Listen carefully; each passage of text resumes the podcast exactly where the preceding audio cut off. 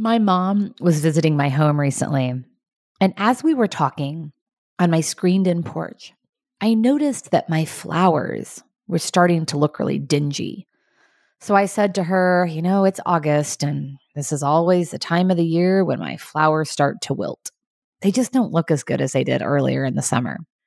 She gave me a sweet little smile and walked over to one of the flower pots and began picking off the dead flowers and said with all seriousness, Yes, and I wonder how much of their not looking so good is because there's a lot of dead parts.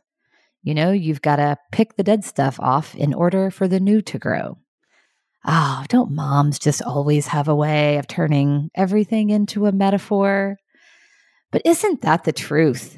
You know, just like those flowers, we also need to be tending to the behaviors that no longer serve us. In the awareness of the behaviors that aren't helpful that we exhibit and demonstrate, we can choose not to do them and replace them with behaviors that are helpful and represent our growth. My daughter and I are both fiery and reactive, so we can quickly get into vocal battles over all kinds of silly things.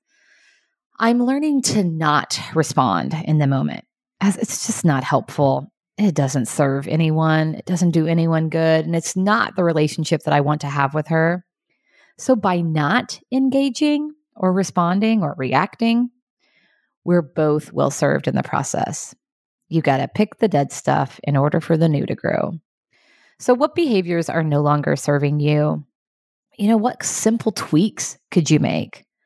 To better a relationship, to ensure that a relationship is reflective of what you want. And those behaviors that are no longer serving you, what can you replace them with? By reflecting on those aspects of yourself that you've outgrown, you give yourself a chance to grow in new ways. What a great way to take care of yourself and each other.